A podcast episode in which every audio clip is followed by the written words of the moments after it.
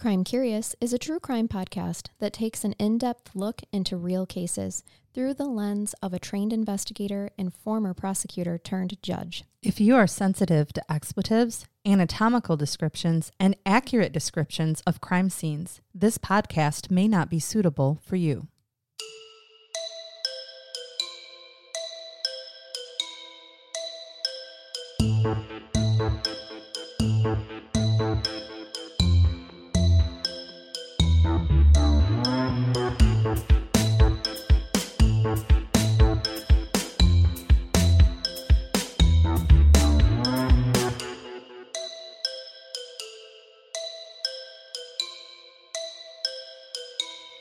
Welcome to Crime Curious. I'm Charnell. And I'm Megan. Let's shake our gree-gree, Megan. Oh, I've got the sack. I've got the raccoon bones. All right. And I'm bringing you part two of the Shanda Sharer case. Part two. So, I'm ready. And right before I dive in, I said that I wasn't going to just shout out people because lots of people have requested it. But one person requested this more than once. Okay. And just to show her some love, because she literally was like, hey, did you forget me? Aww. Were you going to cover this? Because she really wants it covered. So I want to shout out Rosa Barbosa-Clark and her lovely girlfriend, Talisa, and they have been waiting for this to be covered. Oh, thank you guys. Thanks for the suggestion and for listening. And we promised that we would do it. And even though it's months later... Well, I'm finally ready to give it to you. Yeah, that happens. I'm working on one that one of our beautiful Patreons sent me the books for actually a year ago, October 2022. Right. I finally got to read them and also, putting the episodes together to do it justice. So it just happens. We're not going anywhere, guys. No, so we'll get to them. We will get to them. Don't worry. All right. So picking up, I had just left you with the four perpetrators in this case heading over to Shanda Sharer's. Yes. And Hope has just got Shanda into Laurie's car, and they are heading toward the Witch's Castle. So she still doesn't know that Melinda Loveless, who's obviously scary to her because she's been threatening her anyway and doesn't want her and Amanda together, she doesn't know she's in the car or even that she has any type of a connection to these girls at all because Shanda doesn't know any of the young ladies that came to her house. Right. And again, we're not going to talk about why she would go and do this because she's 12 years old and she's an adolescent. And this is where I'm going to go into work mode and desensitize myself and separate myself from the reality of this. Everything that I'm going to tell you now is a trigger alert. Yes. I explained in episode 1 what we found. We know the result. The end result for Shanda, but listening to how this is done is triggering for anybody. So if you can't listen to this, I highly suggest that you fast forward maybe even 20 minutes or so because it's all bad. Yep. So after leaving Shanda's home, her dad's home, Melinda does end up jumping up from the back seat where she had been hiding and waiting with this knife. She pulls Shanda's hair back from the front and puts the knife to her neck. So while little Shanda is, sitting here obviously scared, her hair's pulled back, there's a knife to her neck, she starts taunting her. She tells her things like, you should have listened, you should have stayed away from Amanda, I will fucking kill you if you don't admit that you stole Amanda from me. And as she's terrorizing her with these threats, they're driving to this Witch's Castle. And Shanda would know Witch's Castle, and it's meant to be scary. It's this local teen hangout. There's this legend, as towns will have, right, that the house was once owned by 9 witches, and that the townspeople had burned that down that house to get rid of the witches, and they died inside. So it's scary.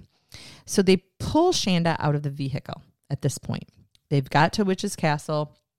And I think all that's left of this is really some kind of dilapidation of buildings, but there's a fireplace left there, one of those spooky chimneys out of the ground thing. I can picture it perfectly. So you picture this and this 12-year-old who's being held at knife point by girls, most of whom she doesn't know, but one she does who's threatened her in the past, and put yourself with how fucking terrified you are at this point. So they bind her arms and her legs with rope. Melinda starts to taunt her about her pretty hair. And how would it look if she cut it off? Then she takes Shanda's rings off of her hands, her little rings that she's wearing, and she hands them to the other girls like little gifts. It's like she's giving away this girl's rings in front of her. And then she grabs a T-shirt and she lights it on fire in front of Shanda. And then she freaks out because she's worried, oh shit, somebody passing in cars might see this fire. So she puts the shirt out that she lit on fire, but obviously is threatening her and trying to scare her. So she's in tears. She's fearful for everything, for her life. Shanda is trying to respond, right? She's trying to respond to the girls at this point in time, begging them, responding to the questions that she's being asked. You know, you stole her, admit it, you bitch, those type of things. Yeah. And at this point, do we wonder, because the two girls, Toni and Hope, who do not know, have no connections, do you think that they're too scared to exit this because of now the behaviors that they've seen from Melinda? Maybe at this point. I'm going to have you consider that and everybody else when we hear the full story. Okay. So Loveless, Melinda has convinced the other girls then at this point, because of maybe just too public of the location. It is a local teen hangout. People do come there, and mm-hmm. she's just created a little watch fire, either inadvertently or didn't realize it at the time that it could be potentially dangerous for her plight here. She convinces the girls to take Shanda to a more remote location where no one is going to be around. So it was reported, at least at first, that the other three girls assumed Melinda Loveless was simply going to scare Cher into breaking up with Amanda Heavrin. So I call bullshit on some of it, because I think it was made clear by other statements. We're gonna kill a little girl tonight, those type of things. Yes. But again, and now we've escalated to this point. You've bound her, right? But using an adolescent brain here at this point in terms of where they are, is it still possible that they think this is just a scare thing? Okay. So I do find it hard to believe, and I know that you do as well. But all of the girls, Hope, Laurie, and Melinda, start taunting Shanda then, saying things like, "You don't look so hot now, do you?" And because they're, hurting her. And I bet you'll leave Amanda alone now. Okay. So they're still they're doing this taunt thing. They're jumping in, and they don't even know this girl or Amanda. Right. So they get into the car because they're going to leave and go someplace more remote. During the car ride, Shanda is continuing to beg them to please take her back home. Mm-hmm. Melinda Loveless ordered her to slip off of her bra. So Shanda takes her bra off, which she then hands over to Hope Rippey, who slid off her own bra and replaced it with Shanda Shearer's while steering the car. Okay. Okay. Do we like this behavior? No. Some people will say still just kind of taunting, harassing her kind of thing. Well, they become a little bit lost in their drive to get out to someplace more remote. So they stop at a gas station and they cover Shanda up in a blanket. Laurie Tackett goes inside to ask for directions. And Toni Lawrence calls a boy she knows in Louisville and chats to him on the phone for several minutes to ease her worries, and never mentions when she's on the phone to this boy that she's called what she's involved in or what they're doing or that Shanda's been abducted and is in the car. So keep this in mind. She takes the time to call somebody here. Okay. This is Lawrence. She's had an opportunity to tell them everything that's going on. That you've kidnapped somebody. Yes, yes. So the girls return to the car, but again become lost, and they pull up to another gas station. And there, Toni Lawrence and Hope Rippey spot a couple of boys and talk to them again before getting back in the car and leaving again. Yet another chance to tell somebody. I'm telling you this for a reason. Mm-hmm. This is a second opportunity that they had to let somebody know what was going on. And this time it wasn't on the phone where you could presume, say, maybe you were worried, oh, they heard the phone call. I can't get away from this. They were actually at a second gas station having contact with a couple of people that could have helped them. Yep. They get back in the car and leave again.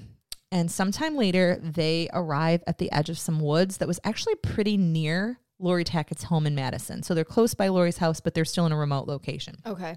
Some people have described this location as like a trash dump that's near a logging road, and that it's very densely, heavily forested. Okay. So lots of trees here. This is where they make Shanda strip off all of her clothing. Melinda begins to punch Shanda, and actually grabs her face and slams her knee into Shanda's head and face, which caused massive bleeding. And Shanda, per her mom, had recently had braces put on. This made the assault particularly painful and of course caused that really aggressive bleeding. And head and mouth injuries bleed so terribly. Yes. Hope Rippey and Toni Lawrence actually stayed in the car during this part, is what was explained. Okay. I still don't, they're dead to me. I understand. I still can't. I understand. I don't care if they are in the car. And Melinda Loveless and Laurie Tackett are beating Shanda up. They're beating her. They tie her up. And this is the part where we aggressively have the first attempt at murder because Melinda tries to slit her throat. Okay. The knife was too dull. So then Melinda and Laurie try to strangle Shanda. Hope Rippey comes out of the car to hold Shanda down. Okay, and now you are also just complicit. Culpable. Yep. While Laurie and Melinda take turns stabbing Shanda in the chest and in one account, possibly her feet also. Oh my God. Because there were injuries to her feet. We just don't know for sure when it happened. Sure.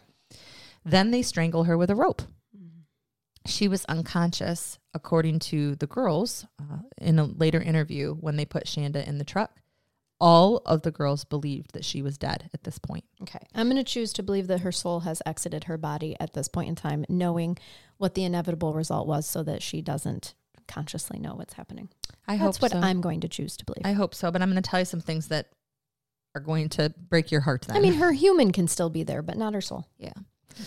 So Melinda Loveless and Laurie Tackett told the other two girls that she was dead. So they all believe she's dead at this point. I don't know if Melinda and Laurie actually thought that they had succeeded in killing her at this point, but regardless, they tell everybody that the other girls that she's dead.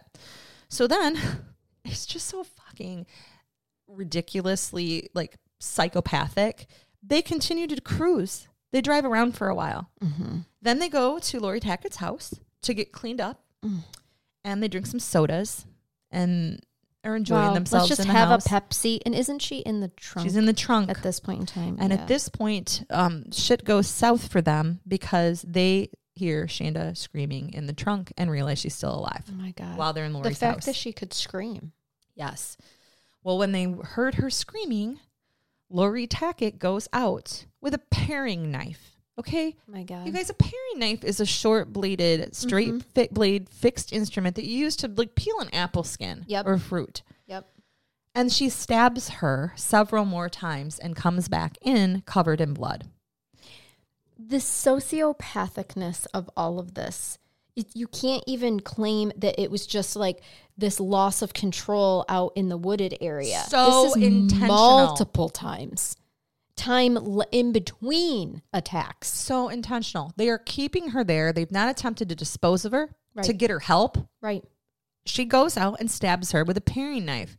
And what kind of a moron thinks that a paring knife is going to finish off the job with stabbing? You're just torturing her at this point. And that's the point. That's exactly what she wanted to do. I think so too. I think that this was more at this point intentional torture, but she comes back inside, apparently thinking that she has killed her again, but I call bullshit. I think she just wants to stab her into submission. Yes. She washes up, and she gets out her runestones to tell the girl's future. So now they're going to tell their futures and play occult witches here.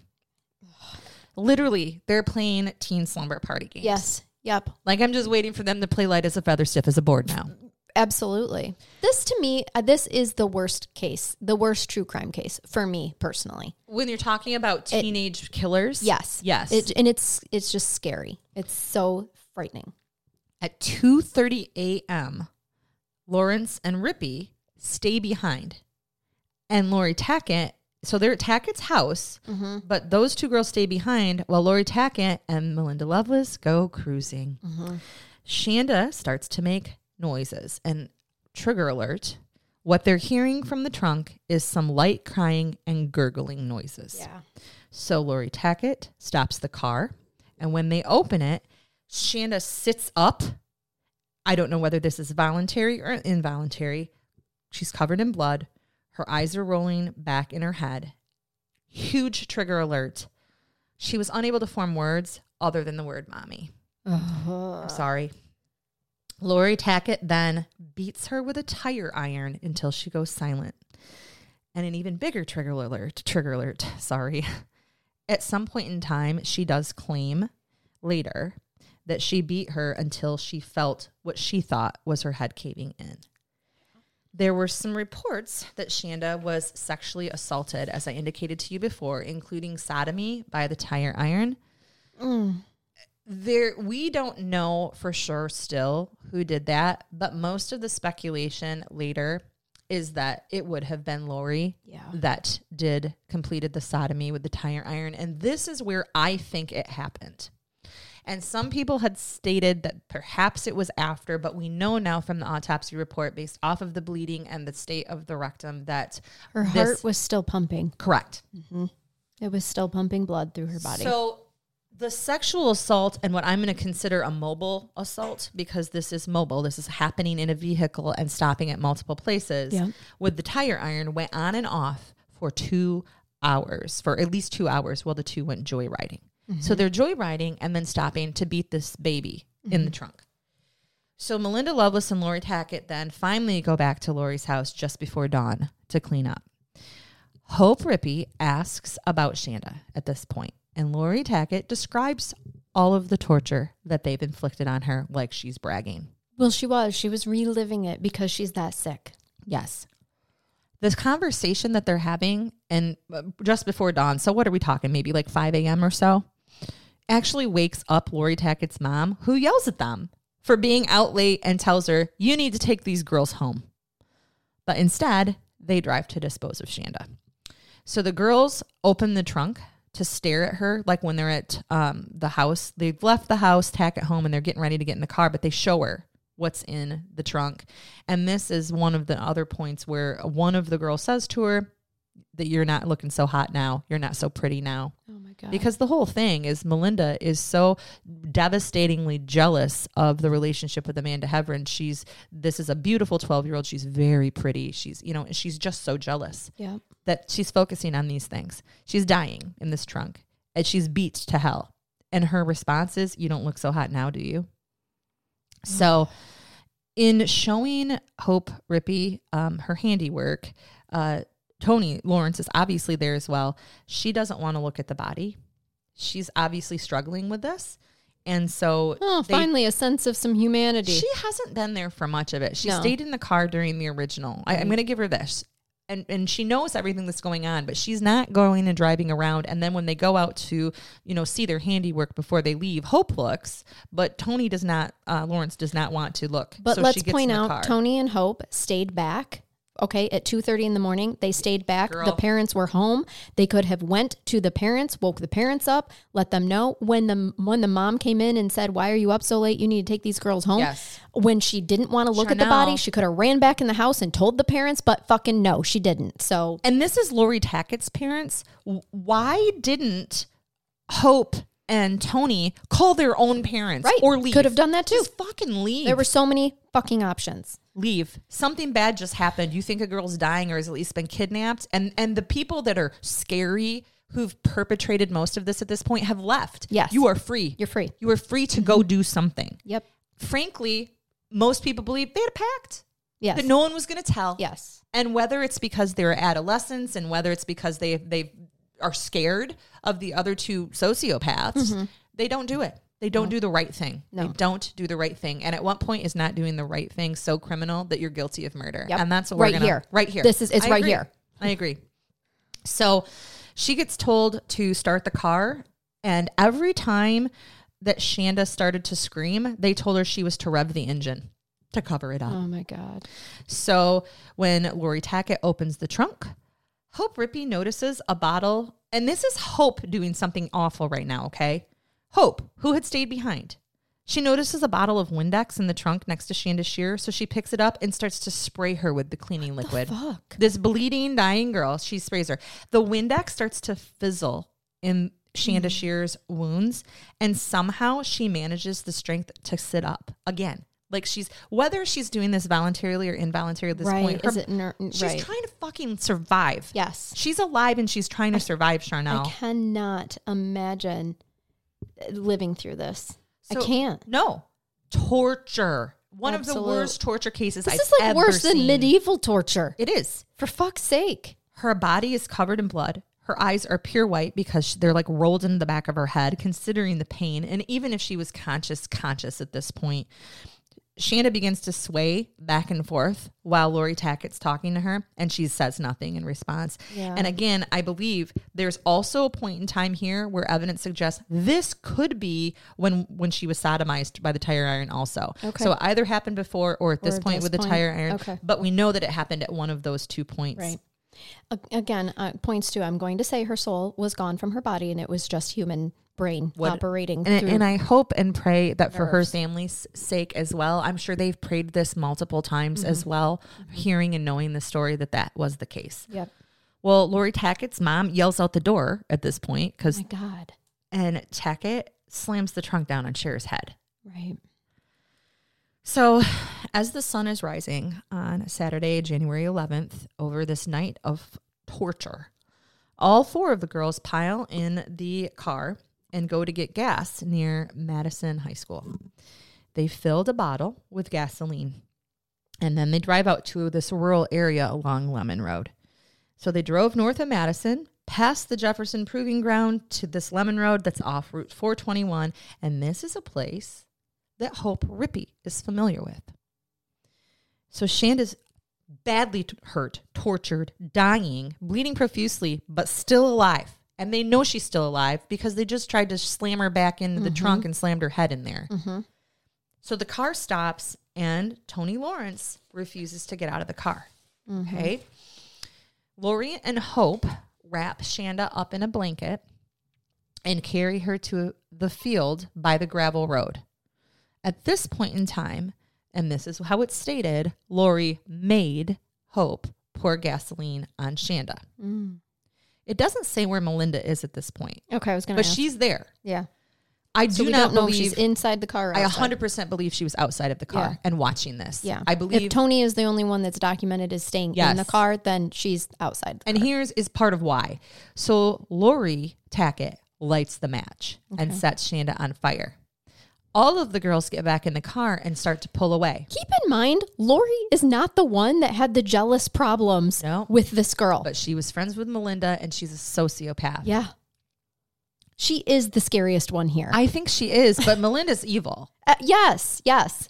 They start to pull away. Melinda gets nervous, and she tells Laurie Tackett, turn back around.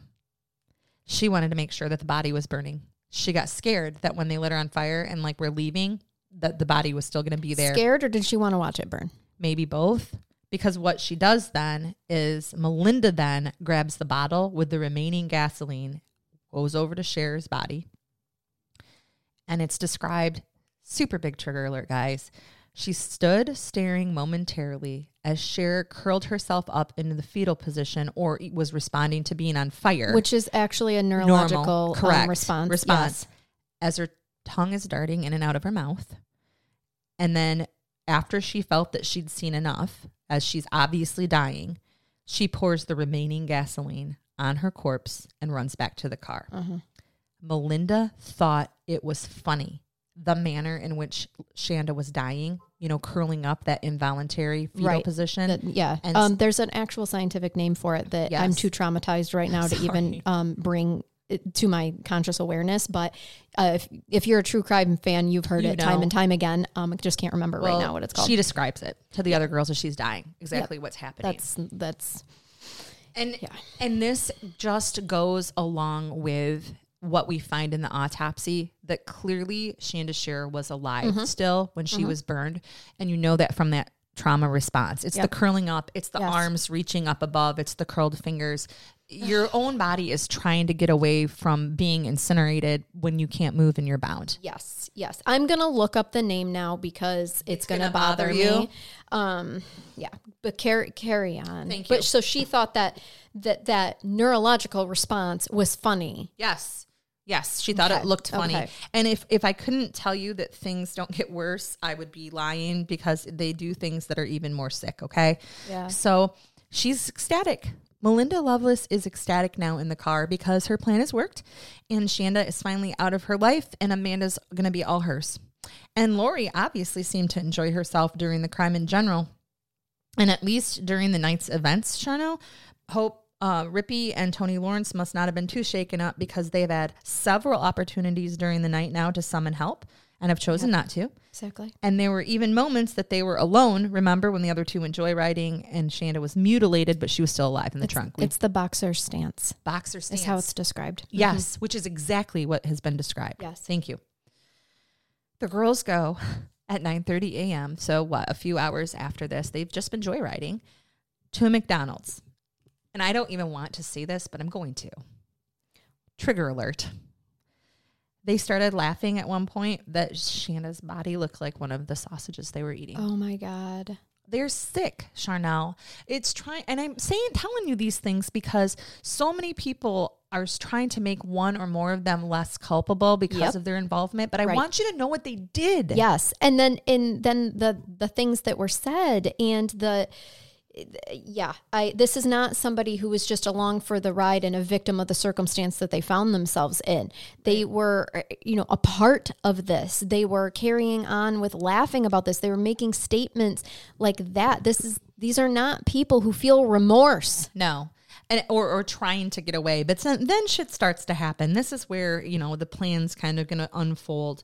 So Toni Lawrence actually calls a friend and tells a friend who I could not find the name of about the murder.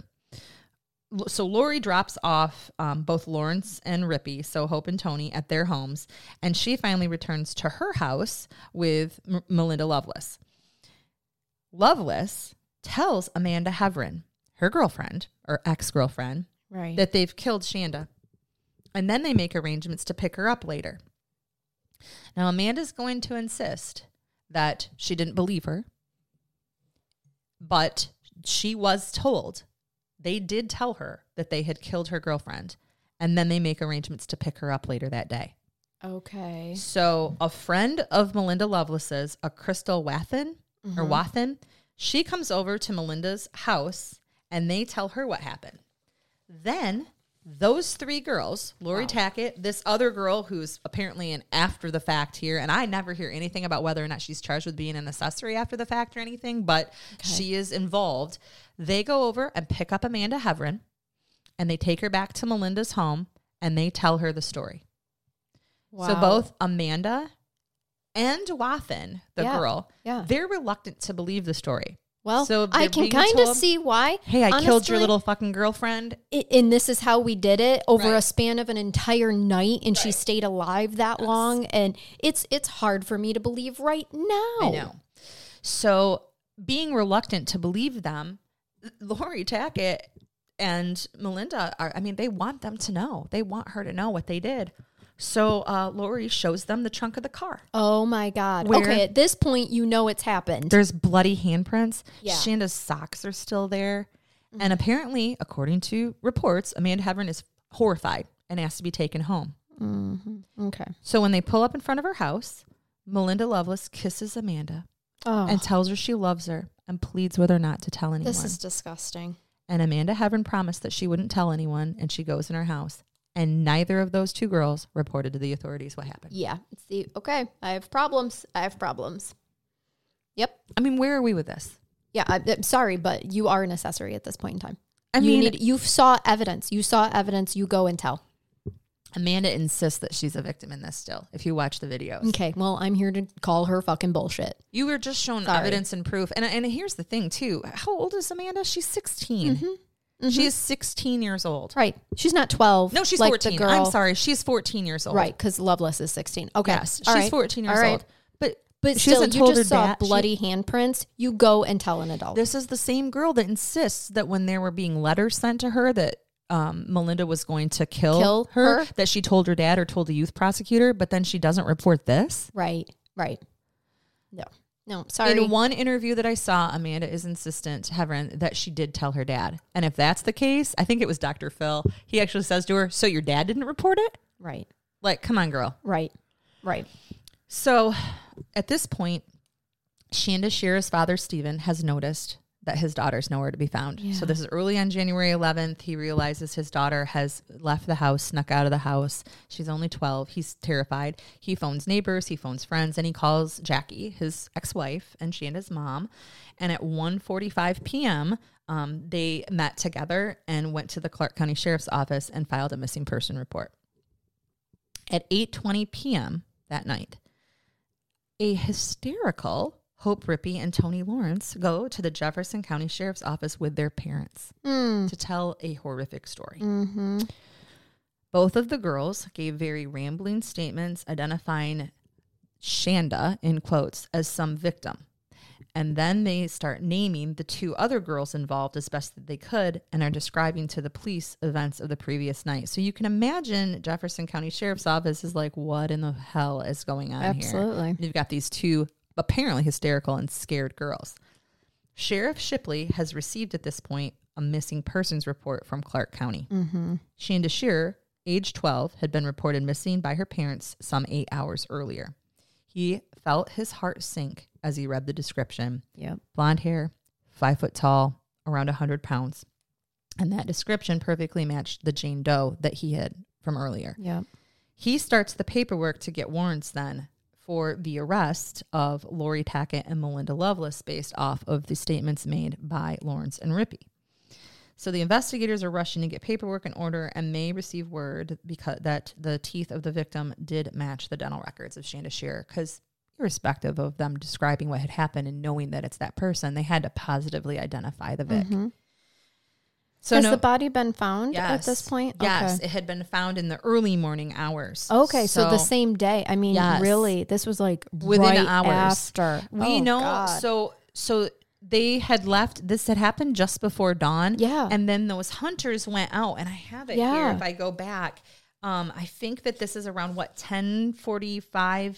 10:55 a.m. is when they call the Foley brothers, find this body, and call the sheriff's department. Okay, so we're just talking a mere matter of hours that the body was found. Okay. You got it. No real apparent attempt to hide the body. And pardon me for being crass, but what dumb shit teenage girls, if you're going to kill somebody, that's what you do is put them in a field out in the open. It's some type of it almost makes you wonder if it's sacrificial in nature with these weird occult things that they thought that they were involved in. Yeah. Yeah.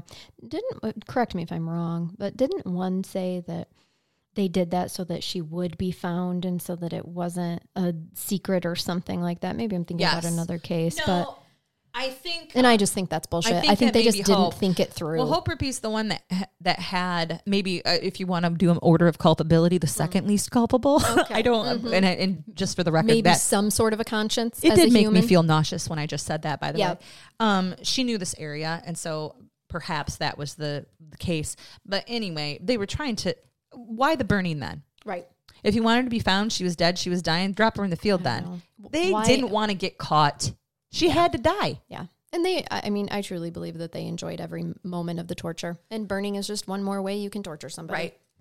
So no matter which direction the case was going to go at this point, Charnell, the hardest part was right here. And that's Sheriff Shipley notifying Shanda's parents. Absolutely. So after what I'm going to call an inter-county investigation, because there's so many different agencies working on this, Shipley contacts the Clark County Sheriff's Office, and he was finally able to match the body to the Sharer missing person report. Toni is explaining the events of January 10th and 11th and is confirming at this point in time. They Hope was there too, but they say it's Toni that really confirms that the person that they killed and found dead on Lemon Road was Shanda. Okay. So Shanda's parents, Jackie and Vaught and Steve Shearer, they were excited when the police contacted them. Oh, God. Well, of course, because they think they've just found their runaway teen or whatever. They are certain that their little girl had been found and that they would be reunited with her. Mm-hmm. But as soon as they saw the look on Detective Henry's face, they knew that something awful had happened. But they were no way they could have imagined how awful at this point. Absolutely not. Right. There's zero way. There's no I'm still right having way. A hard time understanding everything that happened to this little girl. One, there's no right way to tell a parent that their child's dead. But two, how in the hell do you explain to them that your child has been brutally tortured and murdered? I don't know. Did this take him? Did he go on to a nice, peaceful career after I hope this? So. I didn't look, but I hope he's retired on a lake someplace. Me too. Oh, Lord. So it didn't matter how eloquent or sensitive he would have been. The impact remains the same. And when he told them that Shanda was dead, Jackie became hysterical. Of course.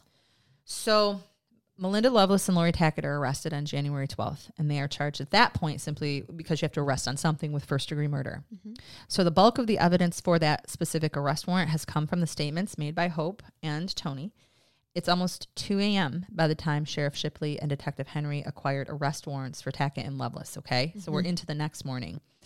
Laurie Tackett's car had actually been spotted at Melinda's mom's house. So it was there that they decided to serve the warrants. They're still having fucking slumber parties. Yep. They're still with hanging each other, out. Hanging out. It's a Sunday night. Yeah. And they're just hanging out.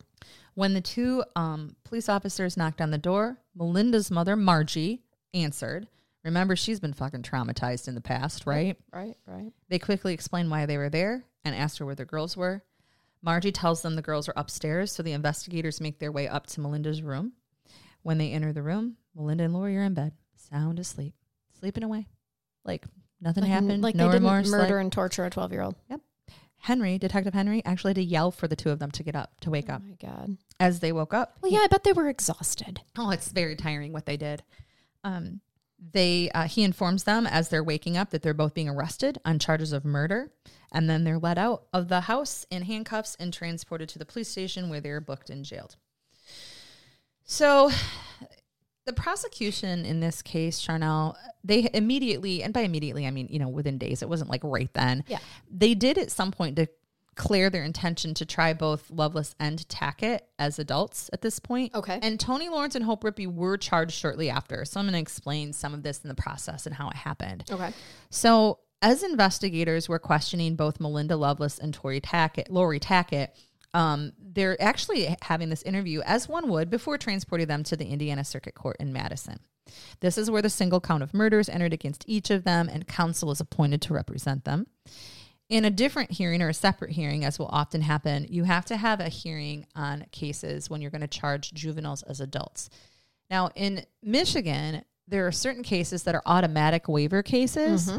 And in an automatic waiver, you don't have to have a hearing. You can just simply charge them as an adult. Other cases are discretion where you have to have a hearing in front of a judge to decide whether or not they can be tried as adults. Indiana must be different than Michigan because they actually had one of these hearings. Okay. It didn't seem to be automatic. They had to make the request. So Judge Ted Todd ends up doing the waiver, and he waives the girls from the juvenile court system and determines that they would be tried as adults. Yep. Following the hearing, the prosecutor in this case, who I do like, I know he gets a lot of flack through this because of some of the plea deals and stuff that are made, and people have some criticisms, but He doesn't do a bad job. And that's just my opinion. As a judge, I'm sorry. I watch attorneys, I see what they do, and I don't think he does a bad job here. Okay. He speaks with Hope Rippey's attorney regarding her involvement. So you're getting the squealers. You got to talk to the people and see what you can work out. Yep. Sometimes, and I know no one's going to like this, mm-hmm. the only way that you can get the full and absolute story is to make some offers. I know. Right. We've seen it time and time again, but also this is just the way that the justice system works. It is. And without that, how many cases would have gone on unsolved? Perhaps. Okay. So the media are swarming all over. We've made national headlines at this point in time. The public is in shock. They want quick justice for Shanda. The media is all over the fact that there are 4 teenage girl murderers. Mm-hmm. Okay. And apparently both Loveless and Tackett at this point had confessed to at least 3 people. And 2 of those people apparently made statements to Shipley and to Henry, the police officers at this point. But note that Amanda Heavrin isn't one of them. Correct. So the facts are starting to fall in place. Investigators are piecing together what happened. The facts as I've presented them to you for the most part. Each of the girls is trying to downplay their own role in the murder. Because now it's point fingers and every woman, girl for themselves. Yep. Our little pact is done. Most of their statements did match. And the prosecutor, he was pretty confident in his case at this point. One or more of these girls is going to go down for murder. There is obviously going to happen. Right. There's no way that Shanda could have been brought back at this point, but he was determined, the prosecutor was, to get justice. So a picture based upon the girls' confessions, statements, and evidence uncovered was beginning to emerge of Shanda's last hours of her life, which would make that possible. For several months, the prosecutors and defense attorneys actually didn't release any information about the case, only giving the media the statements that were made by Hope Rippey and Toni Lawrence. So they aren't disclosing all the other stuff that they have. So Shanda's autopsy, which I talked to you a little bit about at the very beginning of the case, did reveal that her official cause of death was smoke inhalation, meaning that she was burned alive. You know, they can never actually say burned alive, but it was smoke inhalation that caused her to die. But think about that. Everything she had been through and what she actually died from was smoke. Yeah. That is incredible to me. I think it's one of those things where any and or all of the injuries that happened could have caused her death. Eventually. But the first thing that caused the death ultimately was that she was burned and that she inhaled that smoke and died. Yep. If she wouldn't have, you know, died from that, it could have been any one of the other injuries. Absolutely. Was there some more than was she slowly bleeding out from her neck and from it being slit? And her head was caved in. Was correct. Was it the brain injury that was there? Did she have a stroke? Did she have what? I mean, it's just the smoke is the fastest. That was the one. So March 15th of 1992 is when Guy Townsend charges Hope Rippey and Toni Lawrence. He charges them with 2 months. Yeah. Okay. Murder, arson, battery with a deadly weapon, aggravated battery, criminal confinement, and intimidation. Okay. During their arraignment, the judge waives both of them into the adult system as well. Mm-hmm. So they have a appearance where they're taken to Jefferson County Jail. They haven't that court appearance. I'm so sorry. And then they're taken to Jefferson County Jail to await trial. Later that same afternoon, Melinda Loveless and Laurie Tackett were brought before the judge, and they were charged then with 7 additional crimes to the first-degree murder that they were originally charged with, including, which was different than the other girls, child molestation and criminal deviant conduct. Mm-hmm. So they were charged with all the same things, murder, arson, battery, aggravated battery, criminal confinement, intimidation, but on theirs was added child molestation and criminal deviance. Yep, as we got more information. Yes. Sure. Well, we know that the sexual assault with a tire iron occurred during a time frame that it was those 2 girls most likely together. Right. So, and of course, they described their crimes to the other 2 girls at some point. So they're singing like birdies, right? Mm-hmm.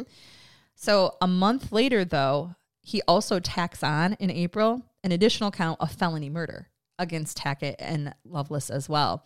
I like that because to prove murder, you just have to show that it was in commission of a felony. So you don't even have to intend to murder the person. If you committed a felony during that and someone dies, you're guilty of felony murder. Okay. And no one's really explained that to the public, so let me explain to you. First-degree murder, you have to show intent. Yep. And just in case they were going to say, we were only intending to beat or torture her, we didn't really want her to die, the fact that they committed these felonies and the kidnapping and that she ultimately died as a result takes that mens rea right off the table. You're fucking guilty of felony murder because you were committing a felony when she died. Yep. Okay. Love that. Yes. Thank you. You're welcome. So on April 22nd, Toni Lawrence, she's our least culpable, please know I'm using air quotes, accepts a plea deal with the state in exchange for her testimony against the other 3 girls and a guilty plea to the charge of criminal confinement. Townsend agreed to drop all of the other charges against Toni Lawrence. Okay. For this guilty plea, Lawrence would face 6 to 20 years behind bars. And where this, yes, it's a 20-year felony, y'all, but where the 6 comes in is they either agreed to a time frame for her to serve. So the prosecution, you can enter into a sentencing agreement where you say, okay, the minimum time you're going to be in jail is 6 up to 20, and then we let the judge decide. Right. Okay? Yep. It happens. Yep. Otherwise, you also are at the mercy in some states of sentencing guidelines, which could make guidelines very low for a very assaultive crime, depending on a lot of mitigating and or circumstances. Let's just put it that way. Okay. So do you have a question? Nope. Okay. I was just breathing. So it was going to be at the judge's discretion. This is what was agreed upon. Right. There's a time frame. Which makes sense to me. Like, they're like, we can make this deal of 6 to 20. It will be up to the judge. Yes. Okay. But however, in exchange, we will drop the other charges. So people are angry. They are. Charnell, people are angry about the plea agreement. Townsend, and again, hate me if you will, but the prosecutor felt it was necessary in order to have an eyewitness for the state. Yeah. If these cases were going to go to trial, he had to have it. And I think he decided that she was the least culpable person. And based off of what I've heard, totally is guilty of murder, you guys, because she was there. She was an accessory. She was even before and after the fact. But she isn't the person that caused any of the physical injury. I can see how he came to this decision. We can hate it. Yeah. We can hate it. No, I actually do understand it, and I think that he did good work here. Truly. And I know people are going to be angry about that, but guys, this testimony is huge for the people who actually physically engaged in. The alternative, he could have not made any plea offers and they all could have gone to stand trial for murder, and none of them would have been able to testify against the other at any of the trials, because at that point in time, their rights come into effect. You have the right against to not self-incriminate when you're testifying in another trial. So there's no way with co-defendants that they could have had any of the other girls testify while they were facing the same charges. Exactly. It's just not possible. You've got to think about So what are you left with then? Yep. You're left with the evidence. You know there was a murder, but is there the possibility that a jury could decide based off of hearing somebody's story that they're not guilty of everything? Sure. Yeah. It could have happened. It happens all the time. He is playing the legal chess game. They are. They are. And honestly, to be again, this was checkmate for me. Yeah. Because then unmoved by the state's new witness, which was, you know, her, right. Why am I drawing a blank all of a sudden? Toni. Loveless, Rippey, and Tackett repeatedly turned down offers from the state.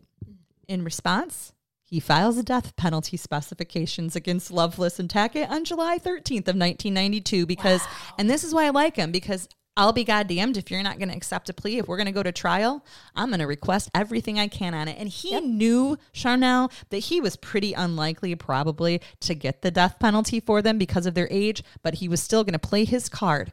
So he did. And he filed an intention to request the death penalty at sentencing if they're convicted. He also files another charge against them both at this point. He charges them with conspiracy to commit murder because that is another life offense. Just a conspiracy is treated the same as a regular murder charge. Yep. Because of Hope Rippey's age, he could not file death penalty specifications against her. So remember, Hope and Toni are 15. You can't request the death penalty even if they're tried as an adult unless they're 16. Okay. Didn't know that. So Toni and Hope were never going to be facing the death penalty anyway. Tony's the songbird, and he can't request it against Hope. Right. But he could against the 16 and 17-year-olds. Yes.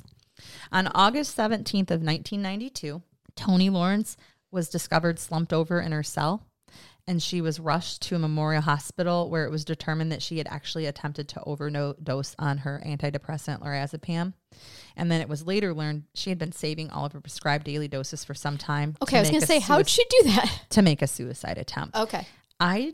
Let me talk in a minute about my feelings about this, but she's initially comatose. She remains in intensive care for 11 days before regaining consciousness.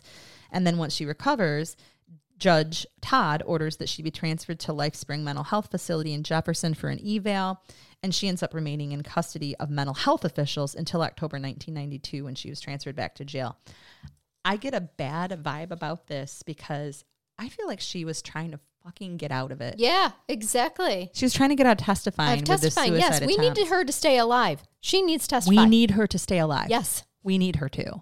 And just how fucking selfish are you at this point? You know, she was mentally ill, you guys. I'm sorry. She was young. She was mentally ill. She attempted suicide, and she had issues with this before. Sure. But what a cop-out. Yeah, yeah. That's, I mean, I guess it doesn't surprise me, but I agree with you. She was absolutely trying to get out of testifying. So September 21st, 1992, Melinda Loveless and Laurie Tackett, they decide, because death penalty's been put on the table, I think we're going to accept a plea agreement. Oh, wow. Imagine that.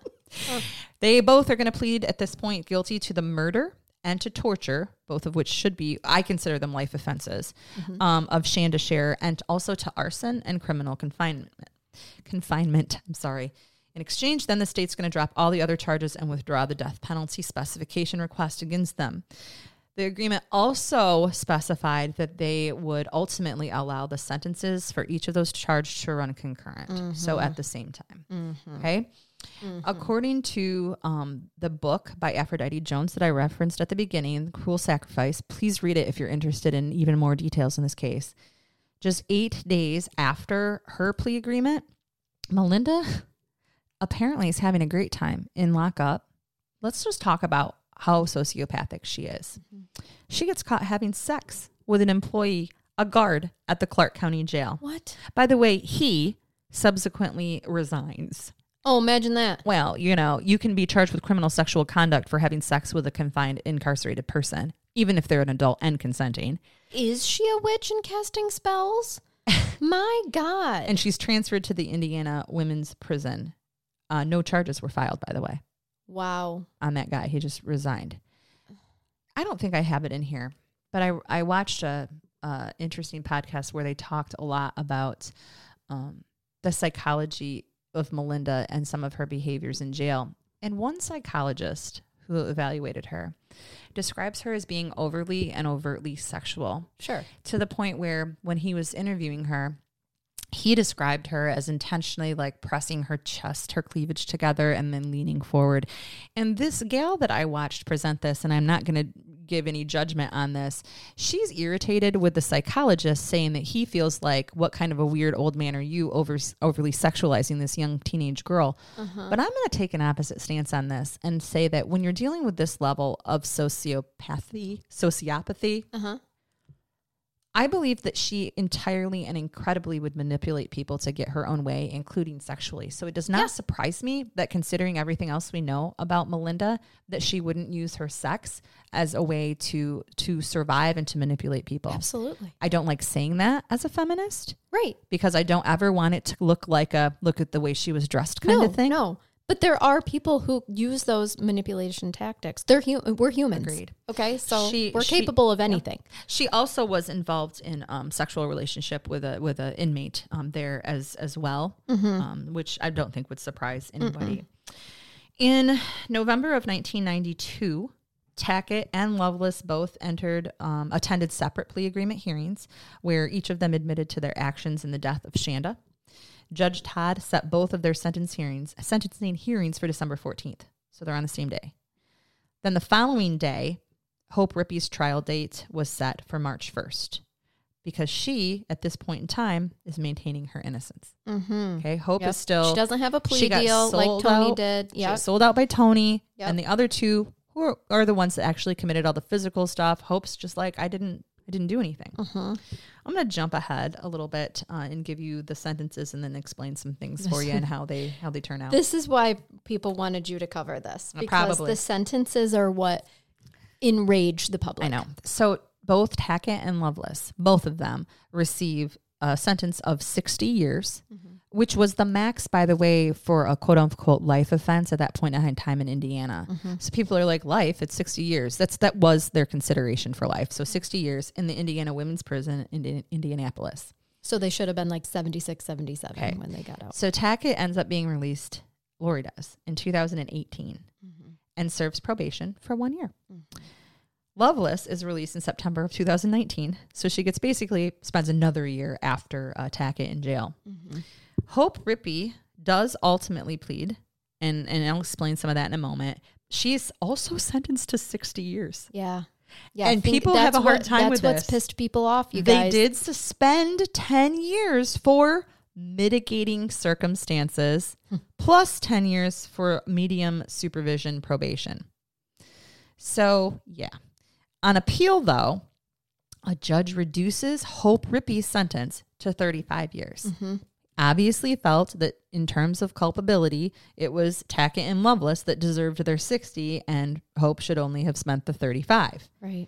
Lawrence, Toni, was allowed to plead guilty to the one count of criminal confinement, and that judge sentenced her to the maximum of 20 years. Yeah. It was supposed to be between six to 20, and the judge can make a decision. He gave her 20. So I'm going to back. The two people that were not physically involved as culpable. It's hard. But remember, this is hard. Hope was allegedly involved at the end there with the burning. Oh yeah, yeah. She says Laurie made her put the. Yep, that's true. But again, you just did the squeezy bottle. She did spray that fucking Windex on her in the car to cause pain. Yep. So I don't even believe for a minute that she was made to put the gasoline on. No. I think it was a matter of, hey, grab the gasoline. Correct. And she did it. Yep. But I'm just going into the, if, like you said, if we had to do a scale here. Doesn't it suck that we're scaling culpability right now? Yes, it does. It feels gross. But, oh my God. Like, well, when you look in terms of the sentences. A sentencing judge agreed to resentence to the 35 years. And we don't do these things willy-nilly.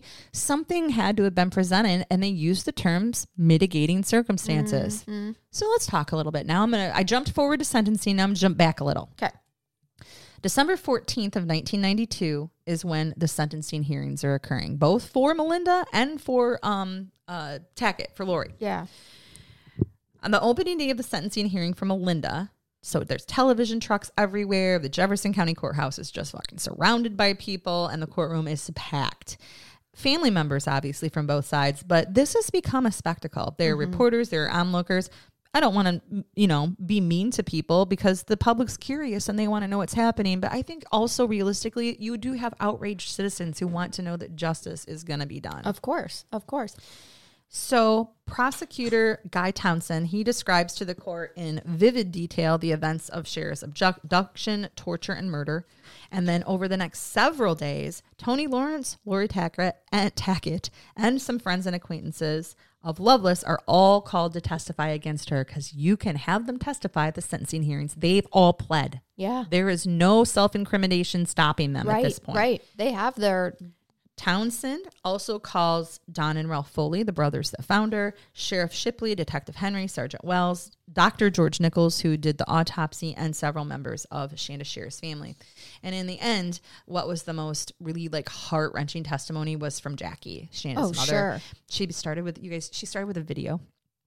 And it was a collection of photographs of Shanda at different ages. Wow. She's doing basically this PowerPoint, the tape's playing, and she's narrating photos as they're playing for the court. She's humanizing her baby for the judge. So she does her presentation, and then she reads a written statement to the court that went for 45 minutes. And I'm going to read some of it. It has obviously shattered all of our lives. I speak for all of us when I say I don't think there's anything worse than burying your own child. I can't control my emotions most of the time, and I cry because I want my baby back. I want her home for Christmas, but I can't have her. This year, I didn't get to buy Shanda any presents. There are no presents for her under my tree. Melinda Loveless has cheated me out of being with my daughter during this life. It is my wish for you, Melinda, that you live your life with memories of her screams and the sight of her burned and mutilated body. I'm not sure who you love most in life, Melinda, whether it be your mother or your father, but I want you to imagine them in the trunk of that car. I want you to imagine the person you love the most begging and screaming for their life. I want you to imagine that person being the person lying on the ground who's burned and mutilated. Maybe then, and I doubt this seriously, you could feel a small portion of the pain our family feels. The proper punishment for Melinda would be to place her in a cell with pictures of Shanda's burned body and force her to continually listen to a tape of my daughter screaming like she did that night. I hope and pray you remember these words for the rest of your life. May you rot in hell. Oof. Love this woman. Me too. Because she said all the things that you would want to say and that people are thinking. Yep. A verbal ass kicking. Laurie Tackett's sentencing hearing began on December 28th and was almost identical to Melinda's. Townsend more or less recounted the same events, and the witnesses varied just a little bit. And in addition, both Loveless and Lawrence testified as part of their plea agreement. Okay. On the morning of January 4th, 1993, Melinda Loveless stood in front of Judge Todd awaiting her sentence. He cited all of the factors involved in the case, including the gruesome nature of the crime and the age, her being 12, the victim. Then he paused and he sentenced Loveless to 60 years in prison, the maximum sentence allowed under the plea agreement.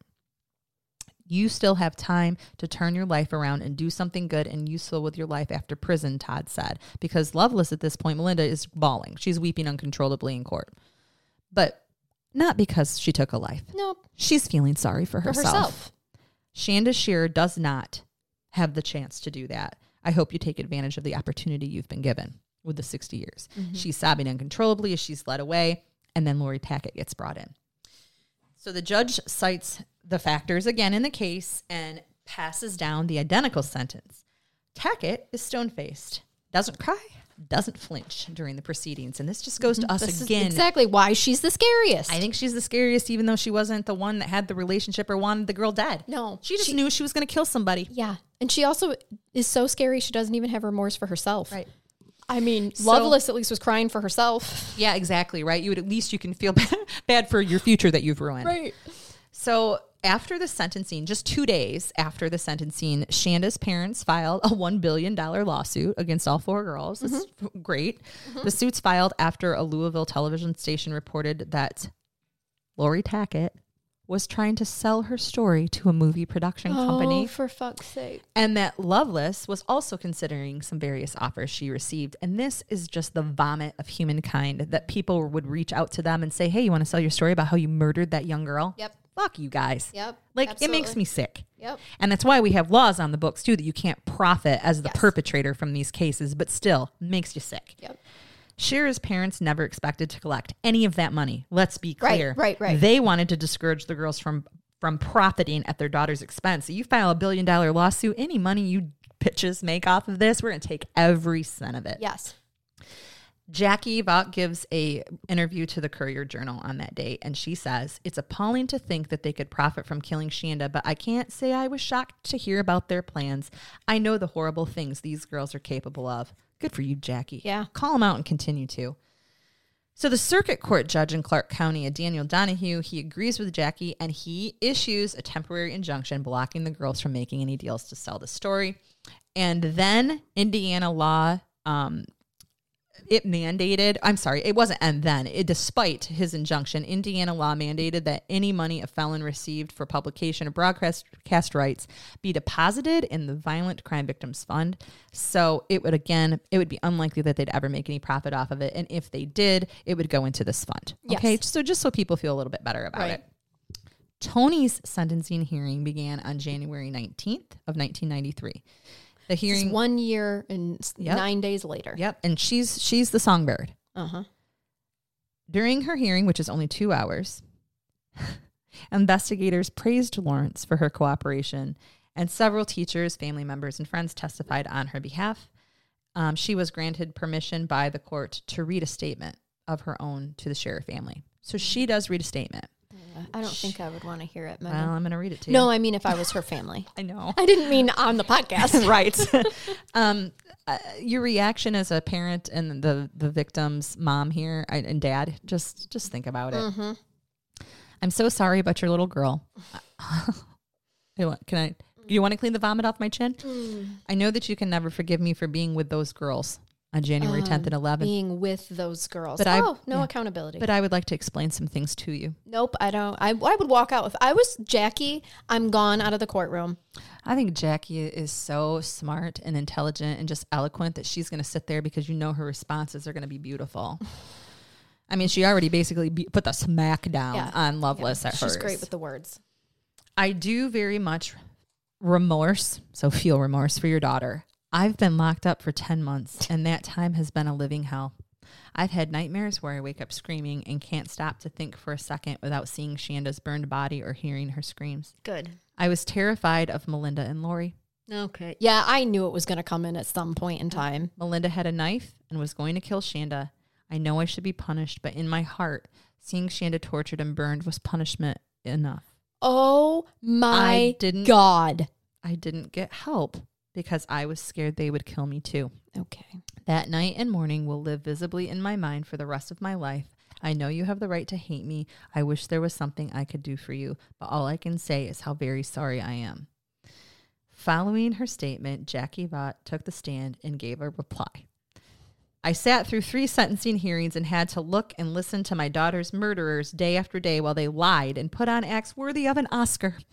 I see attorneys trying to convince everyone that these girls are victims.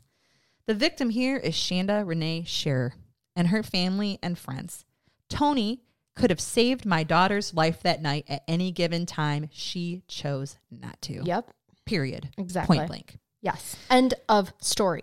When they convened the next morning for the sentence to be imposed, Judge Todd sentenced her to serve 20 years in prison, the maximum sentence allowed by law. He clearly was not impressed with her statements. Nope. She broke down and cried. You mean her lack of accountability in her statements? Yep. Yeah, and made it about her? Correct. I wake up after nightmares, and I've been locked up for 10 months. Yeah, well, it's going to get longer. Fuck you. So she breaks down and cries. She at least showed some remorse, like you said, for herself, right? Mm-hmm. Hope Rippey, who is the holdout here, guys, she finally accepts a plea deal as well.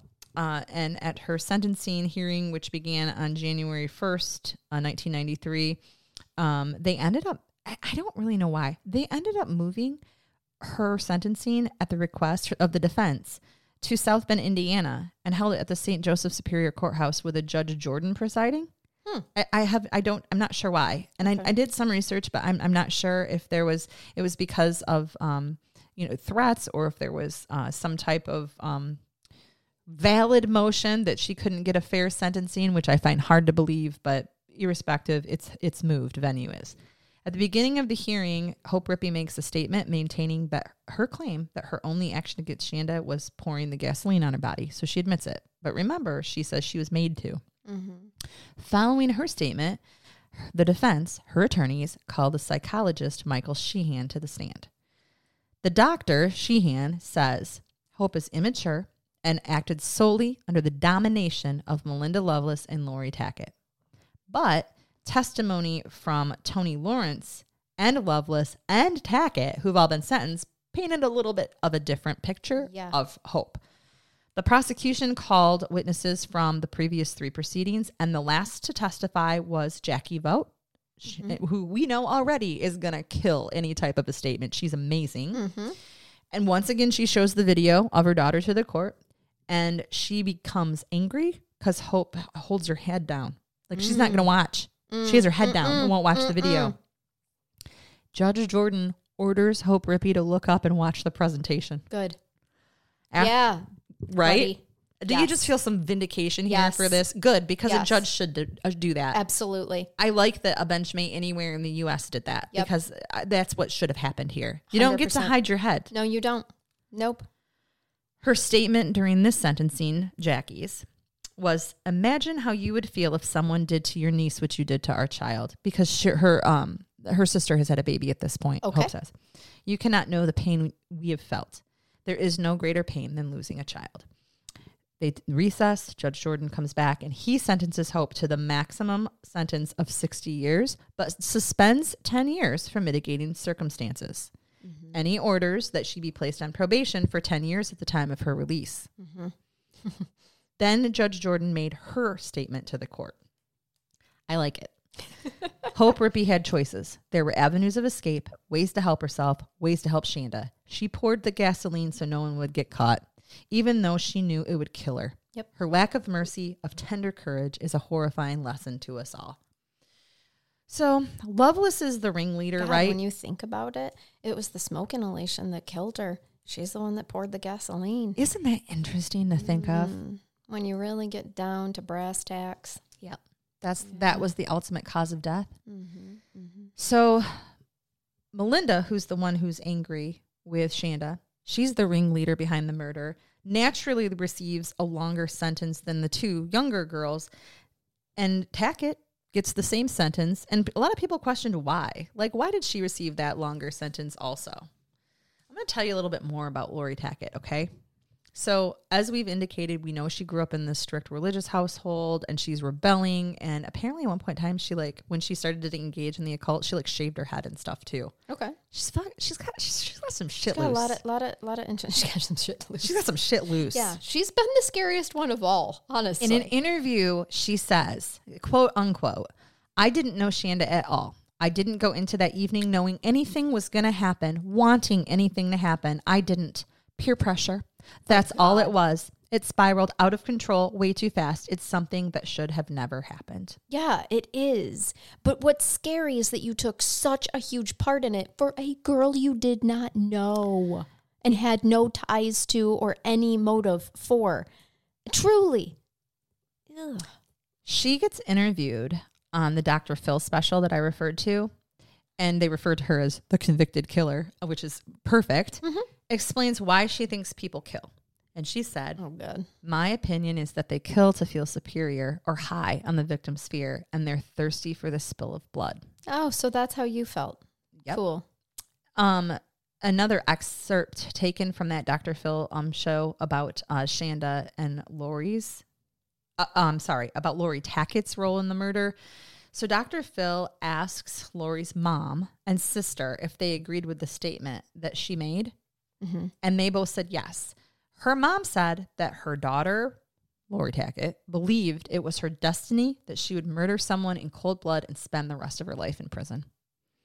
And her prediction was partly true. Like, that's what her soul lesson was. Yeah, apparently. To learn, and she was born knowing. She fulfilled her destiny. Yeah, she did have that major hand in killing Shanda, and of course was released from prison in January of 18. So Charnell, all of these girls are free now. Right now, all these girls are free. I just want you guys all to absorb that. Consider the sentences that they got. Yes. and they all are free. So this was the early 90s, what, 20 years? So here's it. December 14th of 2000, Toni Lawrence, least culpable, please know I'm using air quotes, was released from prison after serving 9 years. Okay. So she served 9 years of the 20-year. She could have received anywhere from 6 to 20, and she served 9. Hope Rippey appealed her sentence, which we know was reduced to 35 years by a judge. Right. But then she was released on April 28th, 2006. So she served, what, 10, 11, 12, 13, 14, 15? 14, 15 years. Okay. Laurie Tackett, sorry, my mental math is off. Laurie Tackett was released on January 11th, 2018 on the 26th anniversary of Shanda's murder. And then, there's enough to make you want to vomit. Oh, and then God. Melinda Loveless was released on September 5th, 2019 after serving 27 years in prison. So Laurie served between 25 and 26 years, and Melinda served 27 years in prison. How did these women ever get out? So this is horrific. When you're on a parole board, Megan, and you're reading the details of what they did, is it because of their ages? Let's get into it. At the time of the crime, I meant. Let's get into it a little bit. So on November 3rd of 2004, a judge, Jenny Manier, who's a judge in the Indiana Superior Court, she reduced Hope Rippey's prison sentence from 50 to 35. She's the one that did that. Okay. And according to reports, she felt that Rippey was remorseful and likely to be productive in society. Mm-hmm. Okay. Which I know is what you have to weigh. We do. And I know you guys don't like this, but we have to look at propensity and what would it be likely that people would reoffend? Mm-hmm. Okay. Are they rehabilitatable? Mm-hmm. I know. So she did take into account a couple of things when making her decision. Are they like trying to say this was mob mentality? And so as long as they're not all back together, then they probably aren't going to reoffend. I've heard a lot of people refer to this as bystander effect, but this was people participating. So I don't really think it fits within the legal definition of bystander. Right. No offense to you podcasters that called it that. I just don't think you understand. Right. Not a bystander effect. That's why I said mob mentality. That is way closer. Yeah. So... she took into account as the mitigating circumstances that Rippey had obtained a bachelor's degree from Ball State University General Studies program for inmates and had spent some time talking to various youth groups.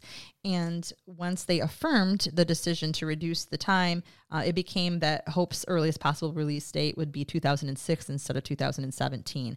So Jackie Vaught has been very adamant that she's and pissed off, by the way, just in general about this decision. And she says she's taken every class because this was taken into consideration, remember, as mitigating. She goes, she's gotten every degree she can with my tax dollars, I might add. Right. She's done everything she can to get out early, but it's just wrong. That's a quote. Right. She said the only thing that she wanted, and she said this on Dr. Phil too. Hope Rippey came on herself to Dr. Phil after her release, and there was a confrontation with Shanda's mom and sister, surviving sister, and she's, I think, attempting to be remorseful, and I'm sure that it was a terrible spot for her to be in, not that she didn't deserve to be in a terrible spot, where she doesn't know how to apologize. Watching this video, it's very uncomfortable. And then Jackie, in all of her eloquence again, basically says, the only thing that you could have done to make this better is to serve your whole sentence. Right. That's it. For sure. You deserve to be in jail. You're 20 years. Yes. That's it. So... difficult. Oh, no. She was 35, right? I'm sorry. 35. Sorry, my bad. 35. Toni was 20. Yes. Yes, exactly. At the very least. To all of the girls, though. Yes. To all of the girls, she has said that the only thing she ever asked was that they serve their sentence because they deserved it at a minimum. So this is hard. So they find out that Hope's going to be released. Shanda's family's still in mourning. May 8th of 2005, which just for the record is...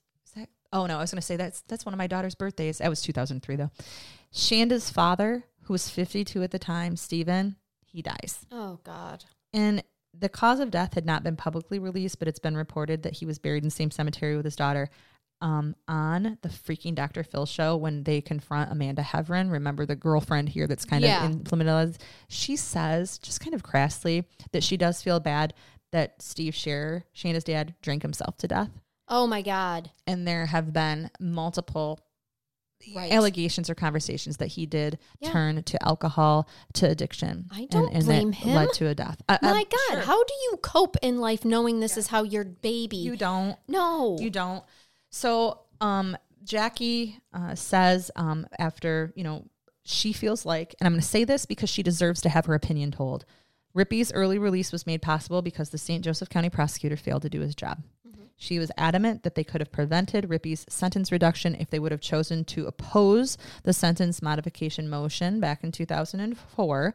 And I don't necessarily disagree because I was happy with how things happened at the beginning, but then there's a motion that's filed to reduce her sentence, and a different judge made that decision, and she feels like they could have and did not oppose the modification. Yeah. So she has a right to that opinion. She absolutely does. And her quote for that was, "She poured gasoline on my 12-year-old child and burned her alive. But she's an asset to society and has strong convictions and is ethical. I don't get it. I just don't get it." And remember, it was the smoke inhalation that was documented as the cause of death, people. In October of 2007, I'm going to go back, Loveless's attorney, Mark Small, requests a hearing to argue for his client's release. He said that Melinda Loveless had been, quote unquote, profoundly retarded by childhood abuse. That was an appropriate term then, by the way. Oh, yeah. But he's saying that she was basically impaired in her development because of sexual abuse. Yeah, I get that. But I don't think that qualifies as being profoundly. Yeah. I don't. Because what did you say earlier? You're so angry. I am. I'm so angry. What did you say earlier? That there are many people who go through that and worse that are not murderers. You got it. He also argued that she had not been represented competently by counsel during his sentencing. How many times can we use that as a freaking excuse? Which caused her to accept a plea bargain in the face of exaggerated claims about her chances of receiving the death penalty. So he's basically saying that mean old prosecutor, when we wouldn't take a plea, added the death penalty, and that caused her to plead. And you know, right, sir, that is probably exactly freaking true and not a violation of any kind. No. And that's one of those things where you say she was threatened. No, sir. It was a promise. Yeah. Yeah. It wasn't that is not inadequate representation. Mm-hmm. That is, how do I defend a murderer? Right.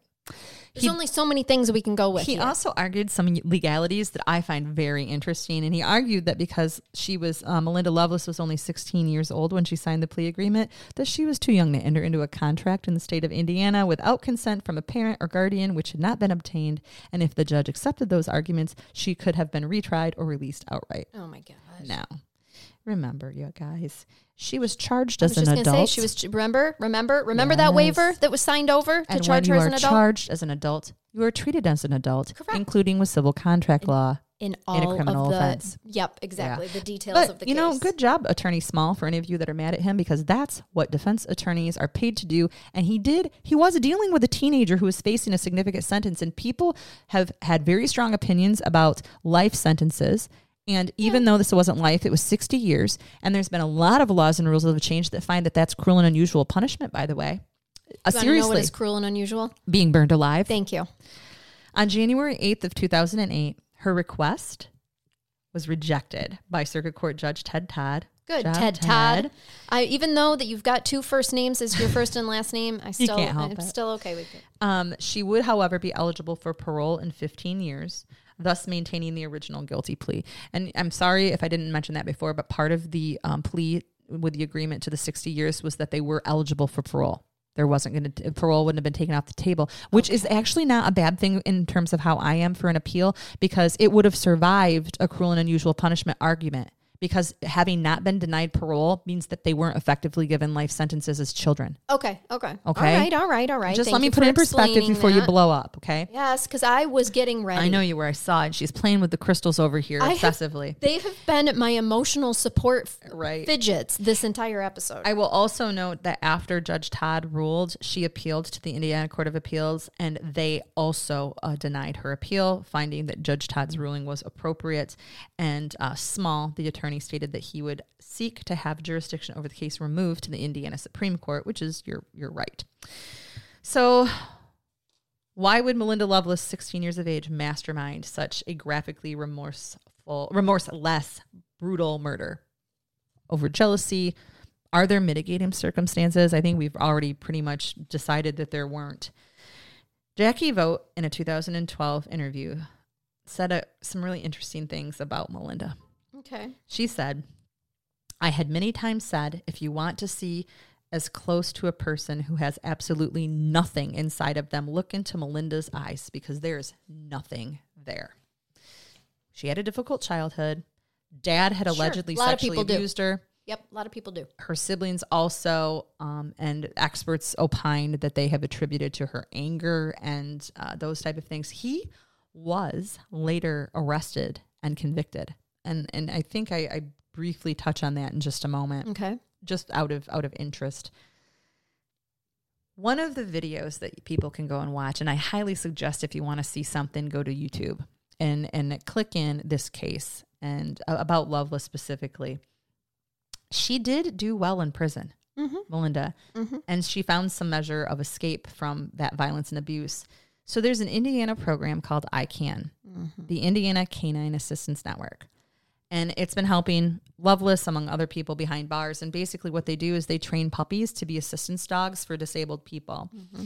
And one of the dog breeders who supplied a puppy to in Indiana to her was a burn victim, like Shanda was. Mm-hmm. And you can see him talking to her and interviewing her in this, where she actually seems like a real person. And he is honestly, truly a burn victim.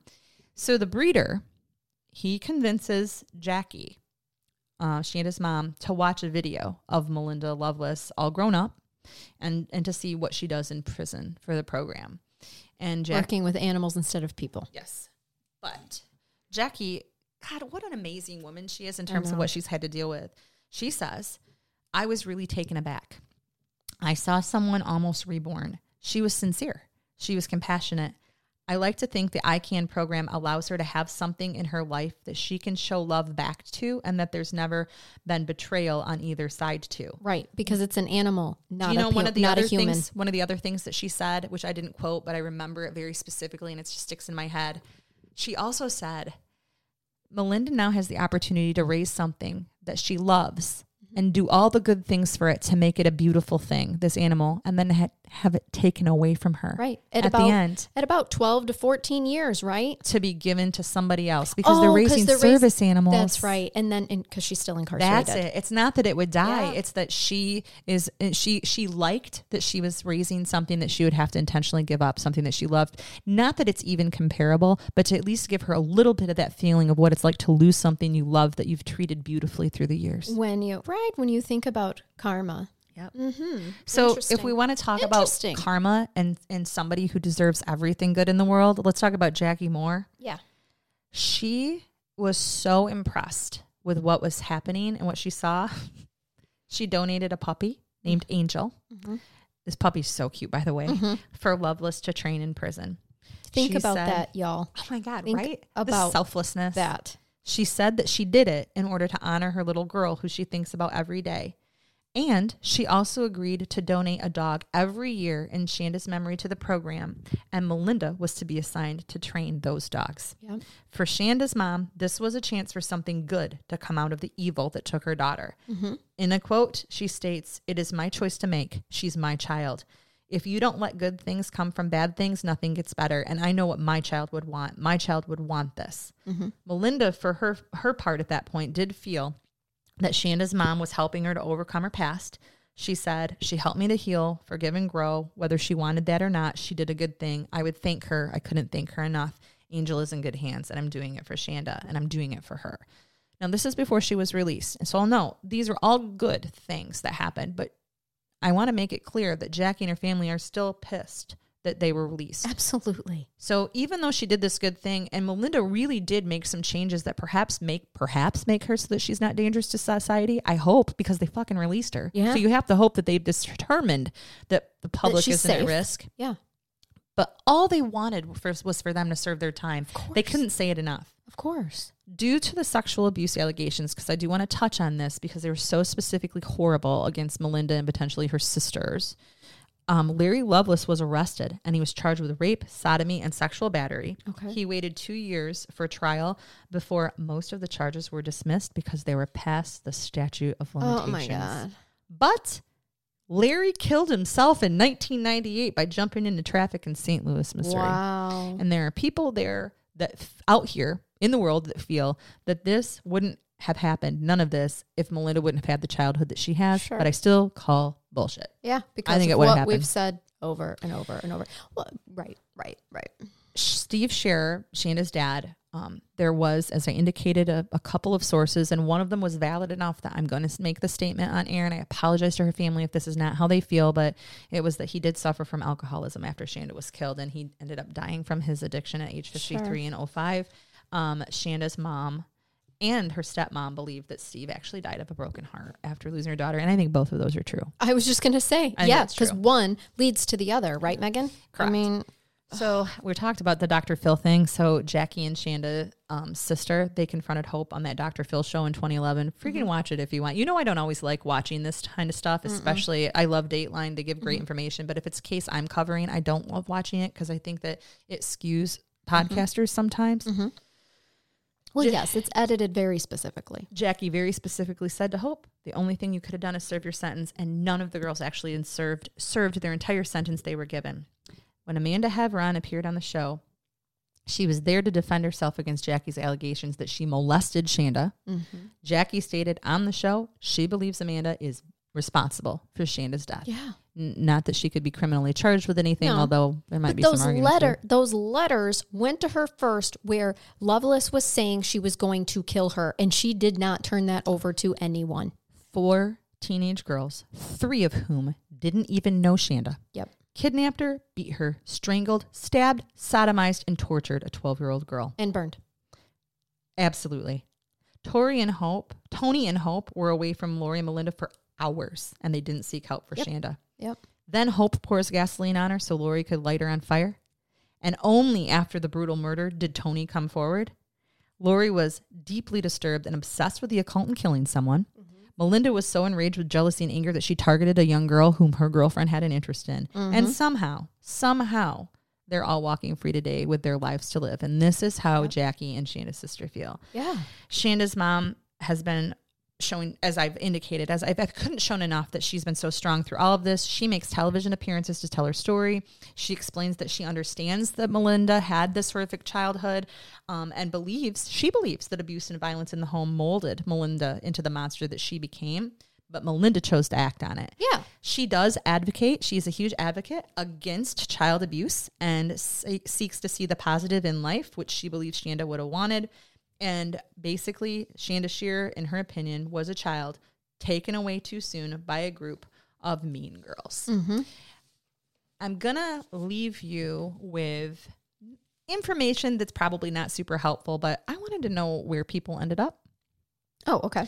Jackie is still very much outspoken, and you can look her up all the time. Can we just pause for a second and acknowledge that since 1992, this mother has had to continuously give interviews, not had to, but she has chosen to be that strong advocate. She has. Not only for her daughter, but then also for prevention of this happening again. Yes. Over and over. This was the rest of her life, y'all. It was. Ugh. Okay, carry on. Well, I was just going to say, I don't know how helpful this is to anybody, but Toni, she ends up changing her name. She works for a Madison-based... I would think all of them would have to change their names. Yeah, you're going to hear that. She works for a Madison-based trucking company. She keeps a low profile. Allegedly, she has children, and she spends time with her dad. Hope Rippey goes by Anna now. She lives in the Indianapolis area. She married her girlfriend and reportedly still lives, again, in Indiana, in that Indianapolis area. Laurie, who goes by Mary... which was her legal name. Her last known whereabouts were in Indiana, but that's all that's known about her at this point. And then Melinda changed her name, and basically she lives in Indiana but completely stays out of the public eye and just isn't on any type of social media. And can't imagine why. Yep. So it comes down to, in this case, are there mitigating factors enough that these girls should be out walking around? Should the sentences have been reduced? Were they still a danger to society? To our knowledge, none of them have reoffended. And that's where we are. Okay. That's the case of Shanda Sharer. But can I play devil's advocate Please. Here? Because I know you've explained as a judge that you have to look at when someone's up for parole, are they a danger to society? Are they likely to reoffend? I get that. But can we also just look at the justice side of it of you're right, maybe they wouldn't reoffend, but they haven't served their time. They have not had the punishment that was given to them for this crime. And that is where I get pissed off. And I know, of course, her family, the victim's family does as well. Any victim. We're not just talking Shandra. I mean, any victim's family, right? But like, I get it. Are they going to reoffend? Yeah, you know what? Probably not. Given their tender ages and the circumstances, blah, blah, blah. We hope that they don't. We can't say for certain that they won't. Mean girl mentality, right. Manipulation, yeah. Peer pressure. Yep. Are those all even that. Real things? But at the end of the day, they didn't serve the time that they were given. It doesn't matter. It doesn't matter to me as a human in society that they are less likely to reoffend. It's just the principle of the fact that they didn't serve the time that they should have, that they were given for the severity of this crime. Yes. Yeah, Chanel, that's the whole thing with this. And I think that's why people have requested this case so much and just want opinions. I don't know if I've given any opinion that's different than many other people. You've given receive. A lot of very thoughtful information and just, that others definitely haven't. I've heard a couple of podcasts on this, and it wasn't done nearly as eloquently as you did it. I got concerned about some of the opinions out there, podcasters or otherwise, who actually do believe that there were mitigating circumstances in the case. Sure. Because they probably don't understand what those words actually mean. Well, in the true legal depths of them. Yeah. And we use, in my line of work, mitigating circumstances all the time. Yeah. And again, you may not like it, but there are reasons that there will be certain sentences given out. None of it actually truly mitigates that there was a life that was taken. Right. And that it was senseless and needless and just really shouldn't have happened. Right. And the only other thing I can add to that is, like you said before, think of all of the people that you and I know or that we've dealt with that have mental illness that have been through childhood trauma who don't turn around and commit crimes like this. So just keep that in mind in the future. Millions of them. Correct. It's in the millions, guys. So you want me to bathe you? I do. I also will tell the audience that as a coping mechanism, I have to show this to you. So I was using our crystal penises Well, I've come up with my color palette that I'm going to redo my living room in. Look at how nice those all go together. It is lovely. That's beautiful. It also matches my coffee cup this morning. So that was nice. It's great. I'm going to keep these crystals out so that I can color match them to what my new living room is going to be. I'm going to go along with your headlines from before and stick with some funny headlines, but this is one that's taken from bestlifeonline.com, which is one we don't use very often. Okay. I like that this one, forecasters call for weather on Monday. Cool. That's I was hoping weather would happen. That's right. Cows lose their job as milk prices drop. Oh, no. Yeah. How about miracle cure kills fifth patient? No. Don't think it was a cure. And unfortunately. Or a miracle. Man accused of killing lawyer receives a new attorney. Oh, really? Is it because his had a hard time representing him after that murder? He did have a hard time. From the grave? I think we've read this before, but they believe that the state population is due to double by 2040. Babies are to blame. Oh, I do remember that one. Yeah. Babies are to blame for the doubling of the population. Babies are to blame. Those fucking babies. Oh, I have read this before, but I'm going to read it again. Yeah, and it might have been on a Brain Bath only episode, so maybe the regular police arrest everyone on February 22nd. I love that one. Yeah. Police just arrest everyone. Yes. How about this title? This just says Thursday is canceled. This had to do with a Donald Trump thing announcing that Thursdays have been fired. But Thursdays have been canceled. Imagine if we went from Wednesday to Friday. I am down for that. Right. Maybe we should cancel Thursdays. Actually, let's cancel Mondays. Well, while we're talking about Thursdays, this was I think this Route 1A or something, bridge closure date, Thursday or October. A day of the week or a month? Or a month. State detour plan draws criticism is the under headline. The secondary. I bet. Yeah. I bet. It might be on Thursday. Or in October. I also want to make sure that in case this article headline doesn't tell you, that most earthquake damage is caused by shaking. Oh, no kidding? Yes. Oh, that's weird. Or federal agents raid gun shop, find weapons. You don't say. Whoa. And my personal favorite is safety meeting ends in accident. Yep, this was an EMT safety meeting that occurred, and apparently it was reported that somebody was jaywalking across the street when they were struck by a pickup during this. Yes, yep, absolutely. Oh, that's awful. How about a Muddy Creek problem? It's too muddy. That was the problem. Oh, yeah. You know what, you Muddy Creek? And as we've seen before, in many cases, murderer says detective ruined his reputation. You know, how damn those detectives. How dare them ruin murderers' reputations. How dare you. How dare you. Thank you for those. Oh, you guys, this was a hard one. I know sometimes you all request, even the most common, you know, commonly well-known and requested cases. Yes. I'm picky about the ones I take because the ones that are so well-known, I almost don't know if I can do them justice. This one I took a stab at. No, you did this amazing justice. I do think that people are going to appreciate the perspectives that were given and explanations. And, oh boy, this was a very, very hard one for me. So I know it was all of you guys too, but fantastic job, my friend. Thank you all for hanging with us for this, for 2 episodes. And until next time, keep it curious. Keep listening. Bye-bye. Bye-bye.